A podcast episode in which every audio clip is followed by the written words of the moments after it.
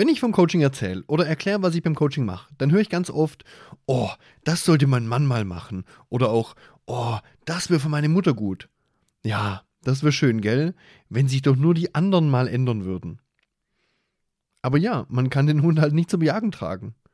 Auch wenn es vielleicht offensichtlich sinnvoll und förderlich wäre, wenn sich die betreffende Person mal ändern würde. Da fällt mir jetzt gerade wieder ein gutes Zitat ein. Ich kann deine Worte nicht hören, deine Taten sprechen zu laut.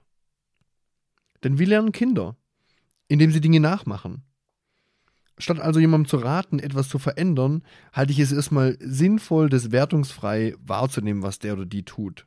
Zu beobachten. Aha, der oder die macht das und das und das führt wieder hierzu. Also Handlung und Konsequenz.